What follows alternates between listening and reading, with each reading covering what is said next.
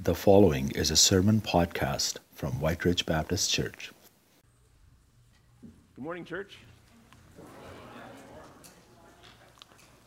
What a wonderful, wonderful time we've had already this morning, praising our God together. Uh, first things first, I want to bring greetings from Pastor Terry. Uh, if you are really new here, you might not know that Pastor Terry and his wife Pat have been on a sabbatical for the, the past few months, and they're, they have one month left or so.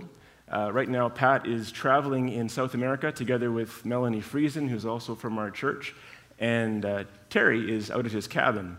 And there were a few of us who uh, joined him in his cabin um, last week just for a day and had a really, really fun time. And he sends his greetings to all of you, and he sends a picture as well.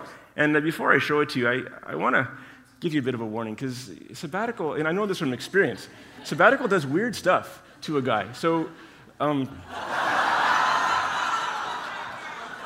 it's weird, it's strange. He's got the fastest growing hair of anybody I've ever seen.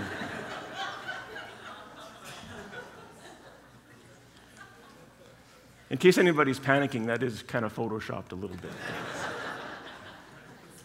this morning we're looking at John chapter 15, and we're really going to be focusing just on verses 1 to 11.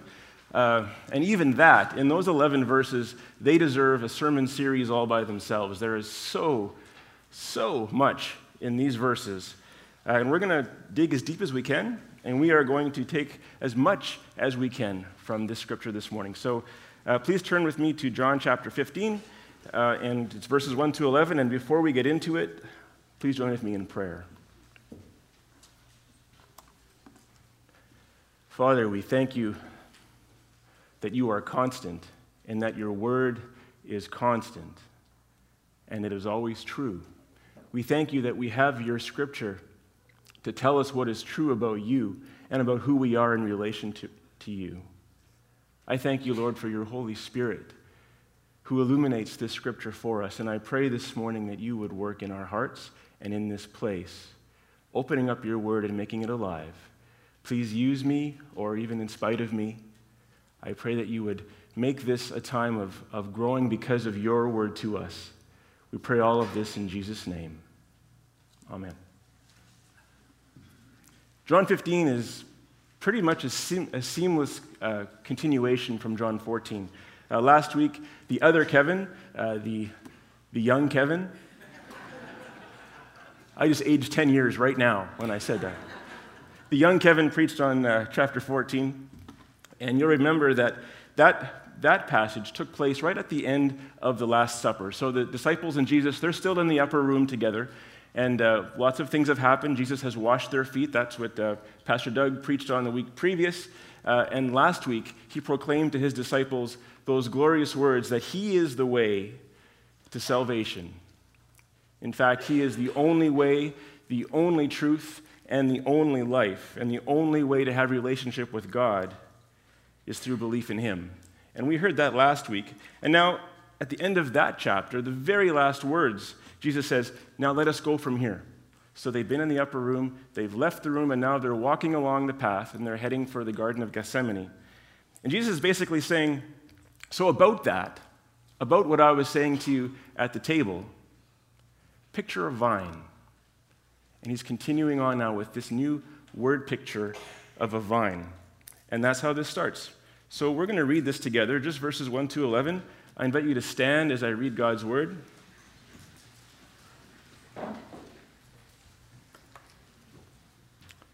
Jesus said, I am the true vine, and my Father is the gardener.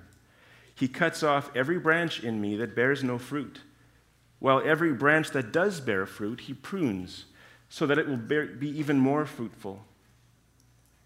You are already clean because of the word I have spoken to you. Remain in me, and I will remain in you. No branch can bear fruit by itself, it must remain in the vine. Neither can you bear fruit unless you remain in me. I am the vine, you are the branches. If a man remains in me and I in him, he will bear much fruit. For apart from me, you can do nothing. if anyone does not remain in me, he is like a branch that is thrown away and withers. Such branches are picked up thrown into the fire, and burned. If you remain in me and my words remain in you, ask whatever you wish, and it will be given you. This is to my Father's glory that you bear much fruit, showing yourselves to be my disciples. As the Father has loved me, so have I loved you.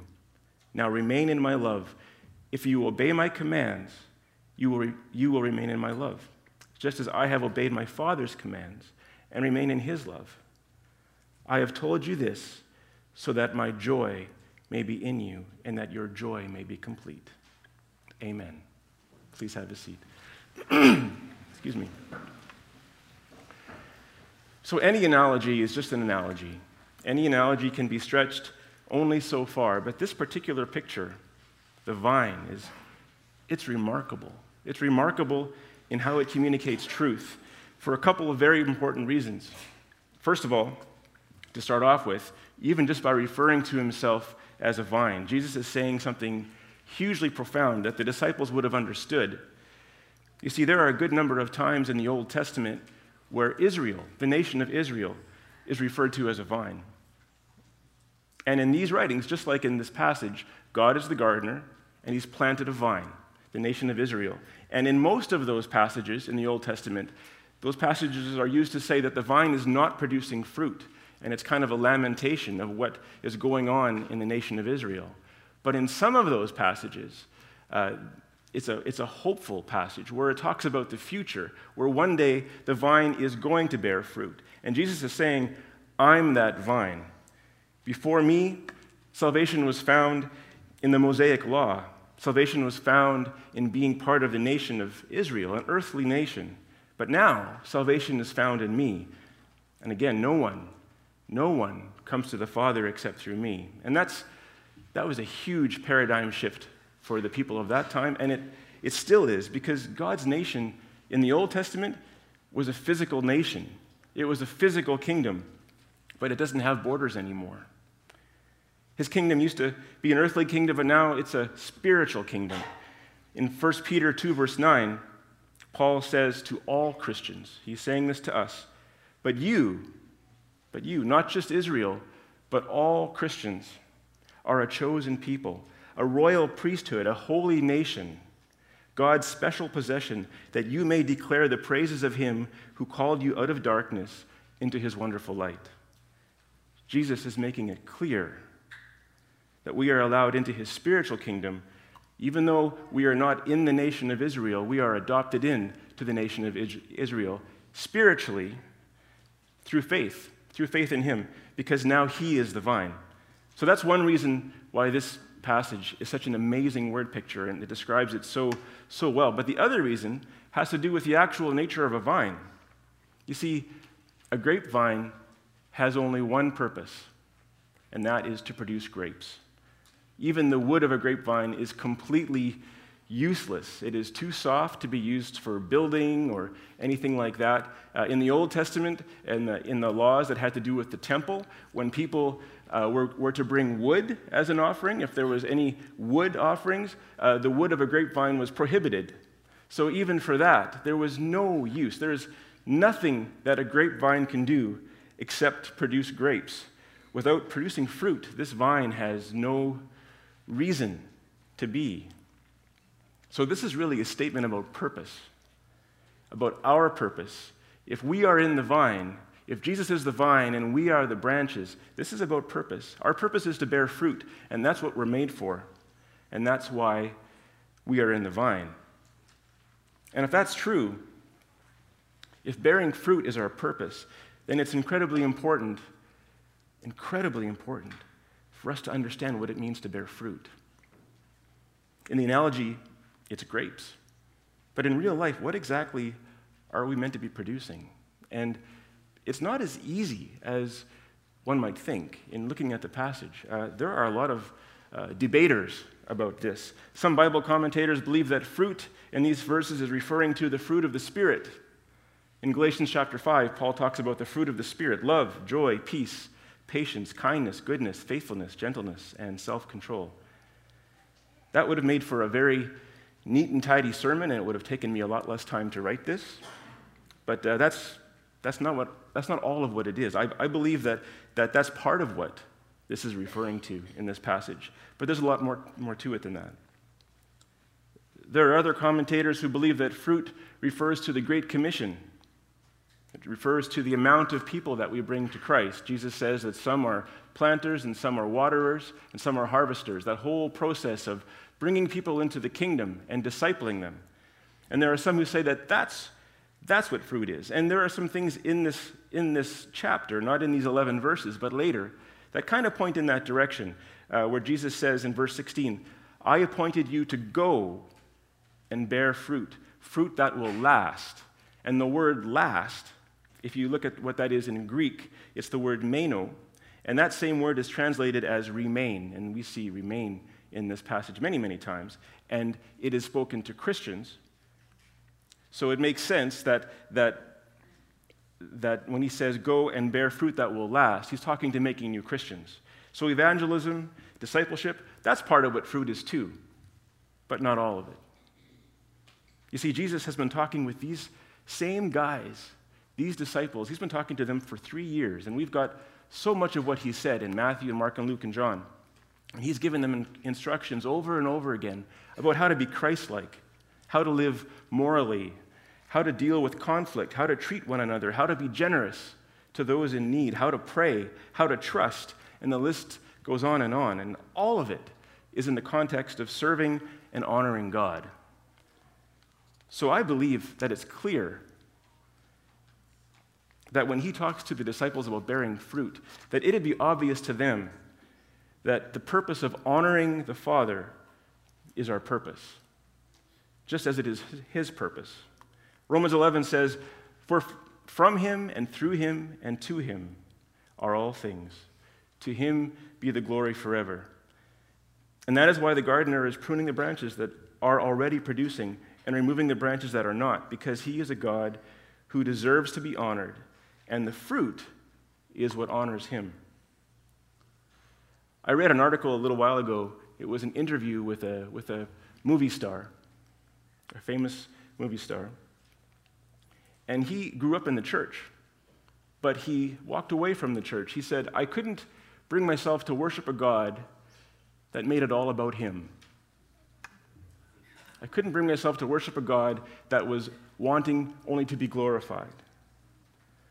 What an ignorant thing to say. What an ignorant thing to say. Because God is God. If He were anyone else, if it were any of us saying that, well, that would be ridiculously arrogant. But we're not God. He is God, and everything is for His pleasure, everything is for His honor. That is just what is. That is what rightfully is. And if we can't accept that, then we're, we're in the wrong universe because that's what this universe is the honoring of God.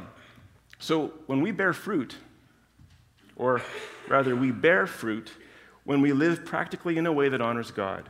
That's what fruit is. When we live in a way that shows that we are in a kingdom and Christ is our king. And that includes the fruit of the Spirit, that includes making new disciples, and that includes Christ likeness in our life. Everything that honors God is what bears fruit. That is what fruit is. And our Father, the gardener, is personally involved in this process by pruning every fruit, every fruit bearing branch in order to encourage more fruit. That is what He is doing in our lives. I don't know anything about plants. I'm, I'm a plant idiot, I think. Um, I, I, had a plant when I first got this office in this church. I, I bought a plant. I thought, you know, offices should have plants. And so I bought one.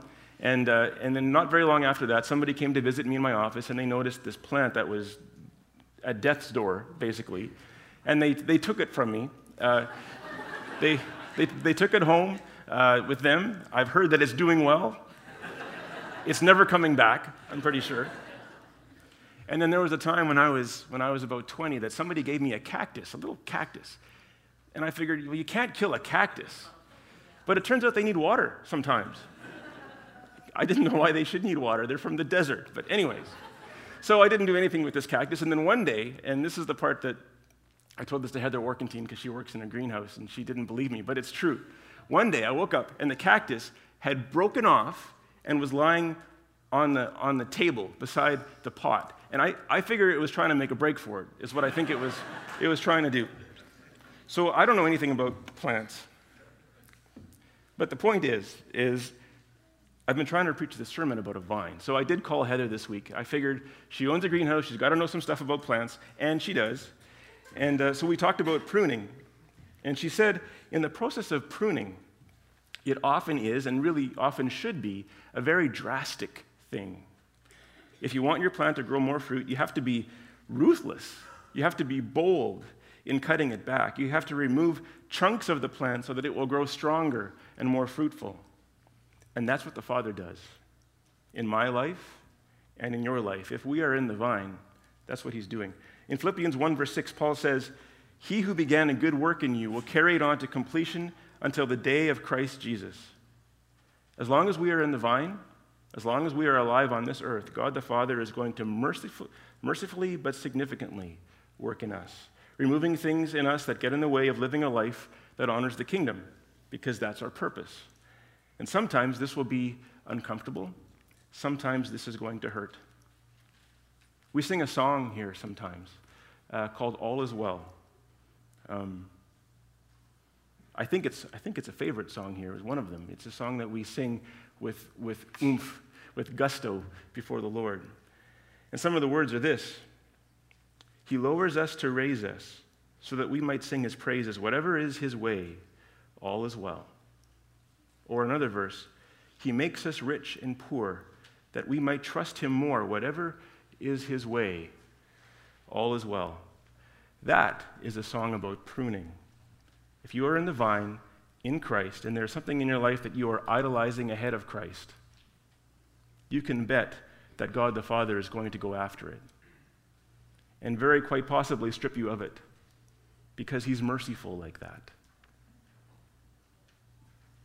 It's clear in this passage that fruit grows as a result of us remaining in Christ or abiding, depending on your translation. I'll be using those two words kind of interchangeably today remaining and abiding. And we see it over and over again. In fact, that word, uh, the word meno uh, in, in Greek, is used 10 times just, just in this chapter alone. So it's super important for us to come to an understanding what does it mean to remain? And again, no, not as easy as you might think. Uh, there's some digging that needs to be done. Uh, but before we look at that, we need to look quickly at verse 3, where Jesus stops to say to his disciples before this, He says, And you are already clean because of the word I have spoken to you.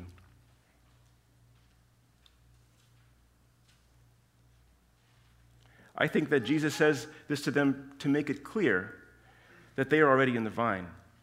And he uses the word clean partly because, because uh, the word clean in Greek and the word prune come from the same root. So there's a, there's a relationship there.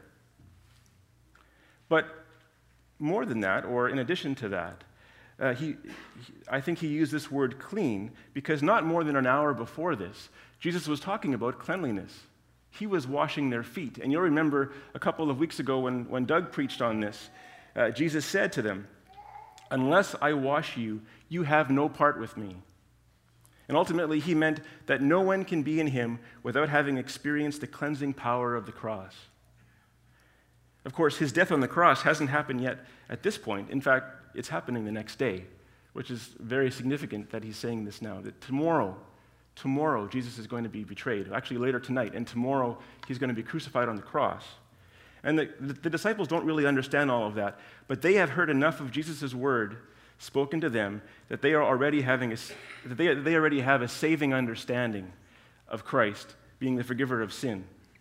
And so the message from Jesus here is if you have recognized the sin in your life and have entrusted me for your salvation, you are safe in the vine. You are safe in me. So now you can abide in me. Now you can live in me. You can live your life in me. That's taking us closer to what it is to abide and remain. I, I, used, to think, I used to think that to abide meant to rest. I think we, we often say that, resting in Christ. And it does. But in studying these passages in John, and in looking at the Greek word and all the different ways that that Greek word is used, and looking at some of the words in and around the context of, of, of John 15, I've come to realize that to abide in Christ is much more active and much more intentional than only resting. It's a mixture of both resting in Christ and actively seeking and living for Christ. First, on the resting side of things, Jesus says in verse 9 and 10 to remain in his love. A couple of weeks ago, I went for a walk. Um, sometimes I'll go for a walk, and my intention uh, was, was to spend this time in prayer. Uh, it was an evening, it was beautiful outside, and I was walking along in our neighborhood uh, to have a prayer time with God. And, and I did that. It was, I did uh, spend some time sharing some things from my heart with the Lord. But then it became much more than that, much different than that. It became a, me just resting in the knowledge that Christ loves me exactly where I'm at. It came me resting and joyfully resting in the, in, in the knowledge that his, his grace for me is unconditional. We've sung songs like this today already. Uh, just the idea that, that God loves us if we are in the vine. And for me, that was a profound, profound walk. And I came away feeling a new level of gratitude for my relationship with Christ. So that's resting. But abiding is also very active. In last week's chapter, chapter 14, Jesus first says to his disciples in verse 21 Whoever has my commands and obeys them, he is the one who loves me.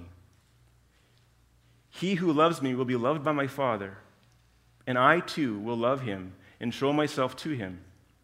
And then in verse 23, if anyone loves me, he will obey my teaching. My Father will love him, and we will come to him and make our home with him. We will abide with him.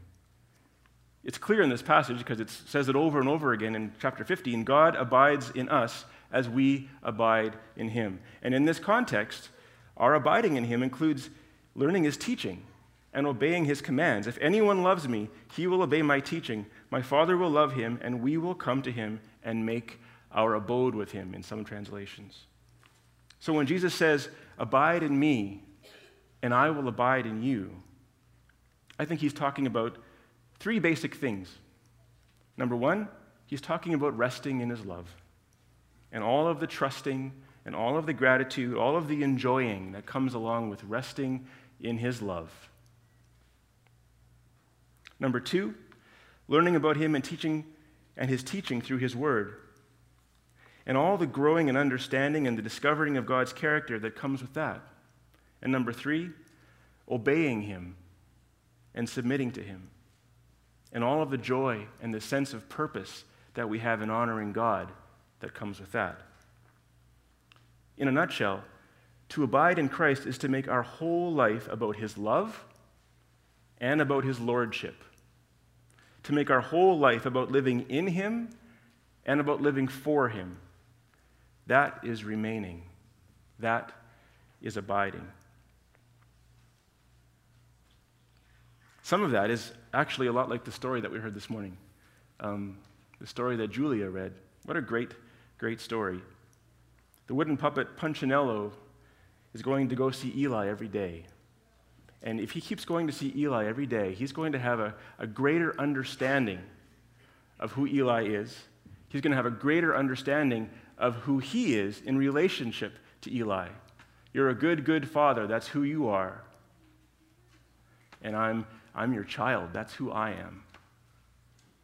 And with that perspective comes living in Christ, living life for God. And the more that we spend time in God, in Christ, the more that we spend time learning about Him and resting in Him, we're going to grow. And the more that we grow, the more we're going to be able to bear fruit. Because it is not by our power that kingdom honoring fruit can be produced. It is only by the power of the Lord who abides in us by the Holy Spirit. Jesus says in verse 5 in this chapter, He says, If a man remains in me and I in him, he will bear much fruit. Apart from me, you can do nothing. Creating the fruit is not up to us. Creating fruit is not up to us. We should not be primarily focusing on the fruit, but we often do. I think that this is one of the biggest struggles in the church. And not just this church here, but I think the church in general. I think sometimes we decide what good fruit should look like, and then we try to emulate that rather than abide in Christ. We try to act like a Christian should act without seeking Him to change us from the inside out. I think we should be focusing less on behavior and more on abiding because fruitful behavior and positive change doesn't come from our willpower. It can't come from our willpower, but rather it comes from abiding in Christ. How often, when we're struggling with sin, do we just focus trying harder not to sin? And yes, we should try to not sin against God, but the greatest strength in dealing with sin is always, always going to be found by resting in the love of Christ and seeking Him in His Word. That's what remaining is. And that's where, that's where strength is going to be in dealing with sinful behavior. Or we teach our kids to live out the fruits of the Spirit, and we should teach them about that.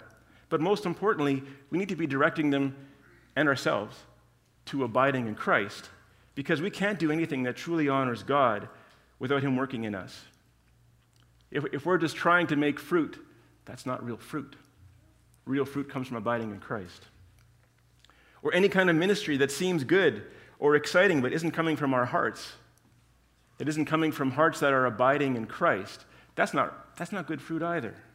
In Isaiah 29, God says about the people of Israel, These people come near to me with their mouth and honor me with their lips, but their hearts are far from me.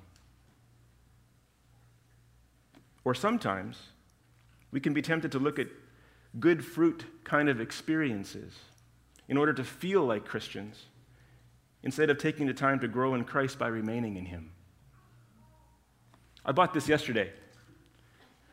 It's doomed. this is a, a Venus flytrap, in case you didn't know. Uh, I bought it for today's sermon. I'm going to keep it in my office. I'm hoping that it's going to live for a while. There's some people that are taking bets against that, but that's, that's okay. We're going to persevere. Uh, this kind of plant, it originally comes from North and South Carolina, and it grows, or originally, it, it, it, it has grown in the boggy soil there uh, in some parts of those places, um, and it's nutrient poor soil. So, because the soil is nutrient poor, a Venus flytrap has to get its, its, its nourishment, its nutrients, from eating insects. And I think that sometimes we as Christians are tempted to do kind of something similar to that. We look for spiritual growth in Christian experiences because that's easy. Instead of drawing it from the vine by remaining like we're meant to. I've been in this church for, for 21 years now. And over the years, at different times, I've had people say to me, and in a very encouraging way, like totally, totally encouraging, truly, uh, but saying things like, I'm glad for this kind of preaching style. If it wasn't for that, I'd probably leave this church. Or, I'm glad for this kind of music style. If it wasn't for that, I'd probably leave this church. Do you know what most of those people have in common? They're not here anymore. They've mostly moved on. They had what they thought that they wanted because those were positive comments. They were glad for what was here. But they moved on to somewhere else because that stuff Stuff like style, stuff like energy, even exciting ministry opportunities, that stuff is never enough. And it's never going to be enough. It's always going to run out. Worship, missions, Christian conferences, these things are excellent. They're excellent. But what makes them excellent is when we go to those things as people who are abiding in Christ, not going to those things like a Venus flytrap, trying to get nourishment from those things in order to be a Christian. That's completely, completely backwards. As a church, we always need to be moving towards abiding or remaining rather than focusing on fruit. And if we are abiding in Christ, God honoring fruit is guaranteed. Before we finish this morning, I want to focus quickly on, on two things. There's more things than that in this passage. We're not going to be able to get to everything, but there's two things I want to quickly focus on. One of them actually isn't the real point of this passage. And the other one truly is. But the first one is perhaps the elephant in the room. I think for some of you, as soon as we started reading this passage this morning, you started to wonder what in the world should we do with verses that talk about God the Father cutting off the branches that bear fruit? Or what in the world do we do with words about being like a branch that is picked up and thrown into a fire? You might be wondering how this fits with the issue of eternal security, or whether or not a Christian can truly lose his salvation. I'm not going to spend a ton of time on this, and partly because I don't believe that the issue of eternal security was at all Jesus' priority in, in saying these words. He was focusing on other things. He was focusing on abide in me, produce fruit, honor the Father. That's, that's Jesus' thought process in my best understanding today. But yet, there are words that we, we need to try to understand. Uh, if anyone does not remain in me, he is like a branch that is thrown away and withers. Such branches are picked up, thrown into the fire, and burned. And so the question that inevitably arises in reading these verses is this Is someone who, by faith, has already been in Christ, can that person reject Christ? Can that person lose their eternal salvation? In other words, after you are a child of God, is it still possible to have that status removed or revoked? After all, in verse, uh, I think it's verse 2, Jesus says, He cuts off every branch in me that bears no fruit. So this is a tough question, and there are a number of different kinds of thoughts about it. First of all, there are some who believe that this analogy was never meant to stretch that far. And that in this passage, Jesus is not at all intending to make a comment about eternal security, eternal punishment. In this view, in that view, these verses about being cut off from the vine are merely an extension of, of the verses about pruning. It's just making a comment on how drastic God the Father will be and can be and sometimes is in the pruning of the branches so that they will grow more fruit. A second view is that people who are in Christ still indeed have the option of rejecting Christ with their life and therefore being removed from the vine. And in the cases of verses like John 10 28, where it says, I give them eternal life, and they shall never perish, no one will snatch them out of my hand. The contender of this view will say, Well, you could still jump out of, my, out of his hand. That, that there is still a walking away, that if you reject Christ completely and say, I have no part with you, that, that Christ, will, Christ will honor that. And a third view is that once someone is a child of God, then God is always going to be their father. You know, if my kids decided one day they didn't want to be my child anymore, I'm still going to be their father. So, in this way of thinking, the person who is no longer walking with the Lord is either, either a mixed up child of God still, or uh, that person never did truly commit themselves to Christ in the first place. Maybe they Maybe they relied on a formulaic acceptance prayer as if it were some kind of fire insurance, but never actually trusted themselves to the Lord, and now has simply walked away from a faith that actually wasn't real to begin with. Those are three views. And this might sound anticlimactic, but I have to stand here this morning and say that I don't know for sure which view I take. In my adult life, I've flip flopped on this a few times. Um, I will say, uh, first of all, a few years ago, even when I gave my ordination paper, that I, I, tended towards, I tended towards the second view that somebody can jump. But lately, I've, I've tended towards the, the third view that once you are a child of God, you always are. But I can say definitively what it is. Um, when I first started coming to this church, those years ago, uh, Dave Henkelman was the pastor. And he said something like this He said, If you're going to ride in the back of a pickup truck, and if you don't want to fall out the back, stay as close to the cab as you can.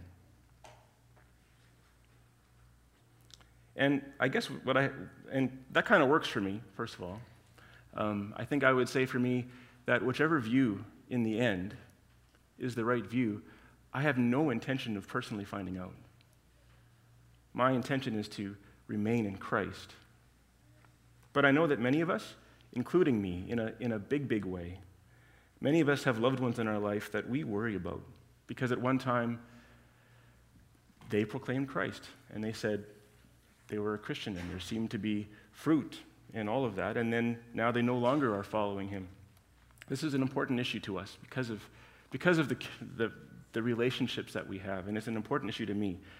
But as I said, I don't, I don't think it's a primary point in what Jesus is saying in this passage. So we're going to continue the conversation in other ways, but not, not just now. Something that is a primary point, though, in this passage is the theme of joy. I think that the joy maybe is the primary point in this passage. In verse 11, Jesus says, I have told you this so that my joy may be in you and that your joy may be complete. It is Jesus' joy, it is Jesus' greatest joy to bring honor to his Father. And he is inviting us, you and I, to join with him, to share in his joy by abiding in him so that we can take part in honoring his Father. Next week, I'm going to Saskatchewan. I'm not going to be here next Sunday. Uh, I'm going to Saskatchewan to attend the wedding of a girl that I know. Uh, this is her picture. It's, it's not a recent picture, just so you know. But honestly, it feels recent to me.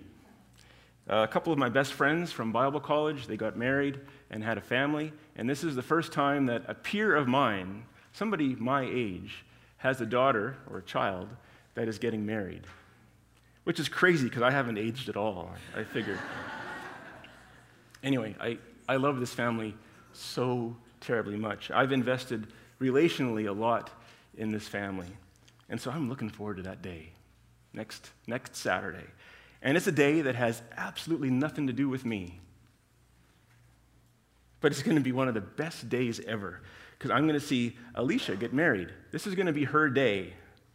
And I'm going to have so much joy in being there to see it. And that's, that's how it is meant to be with us in God. Our greatest joy here on earth is meant to be the honoring of God. It is not about us. This is also the greatest joy of Jesus. In fact, it is the ultimate reason that he was obedient to the point of death on a cross. It says in Hebrews chapter 12, For the joy set before him, Jesus endured the cross, scorning its shame, and sat down at the right hand of the throne of God. So, for the joy set before us, we remain in Christ. We rest in his love. We seek him in his word, and we submit to Jesus Christ as our King for the joy set before us. And so here he invites us to do that so that we can experience the privilege of bearing God honoring fruit in our lives and our actions, that our joy, that our joy may be complete. Because to say it all in one breath, the purpose and joy of life is to honor God. We can only honor God by the power of the Holy Spirit in us. And that is very connected to the degree to which we live lives that abide in Christ, resting in His love seeking Him in His Word, and truly submitting to His kingship. Amen. I'm going to call the worship team to come forward. And as they do, let's ask ourselves this, okay? What is, what is my life really about? What is my life really all about? And what would it mean for me to live a life that abides more deeply in Christ? Based on what we've heard today about what remaining is, what would it mean for me to live a life that abides more deeply in Christ? There's one verse, an important verse, that we did not have a chance or time to touch on today. Jesus says in verse 7 If you remain in me, and my words remain in you, ask whatever you wish, and it will be given you. And I'm convinced that the more that we spend our time, and this isn't about legalistically spending time, but the focus of our hearts, if we are spending the focus of our hearts resting in the love of God, seeking to understand Him in His Word, and choosing to submit to Christ as King of the kingdom that we are in, if our prayers are coming out of that, those are prayers that we can have a lot of confidence that God is going to answer. So I invite you as we close this service, please pray with me from that place.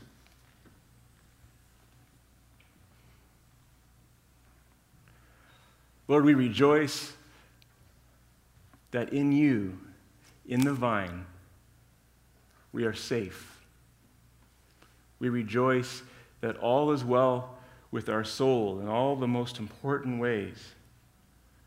We rejoice that you, the gardener, care enough about us that you would prune us, that you care enough about us that you would help us to grow in the fruit that we bear so that we can have the joy, just as your son Jesus does, of producing fruit and seeing you honored. I pray, Lord,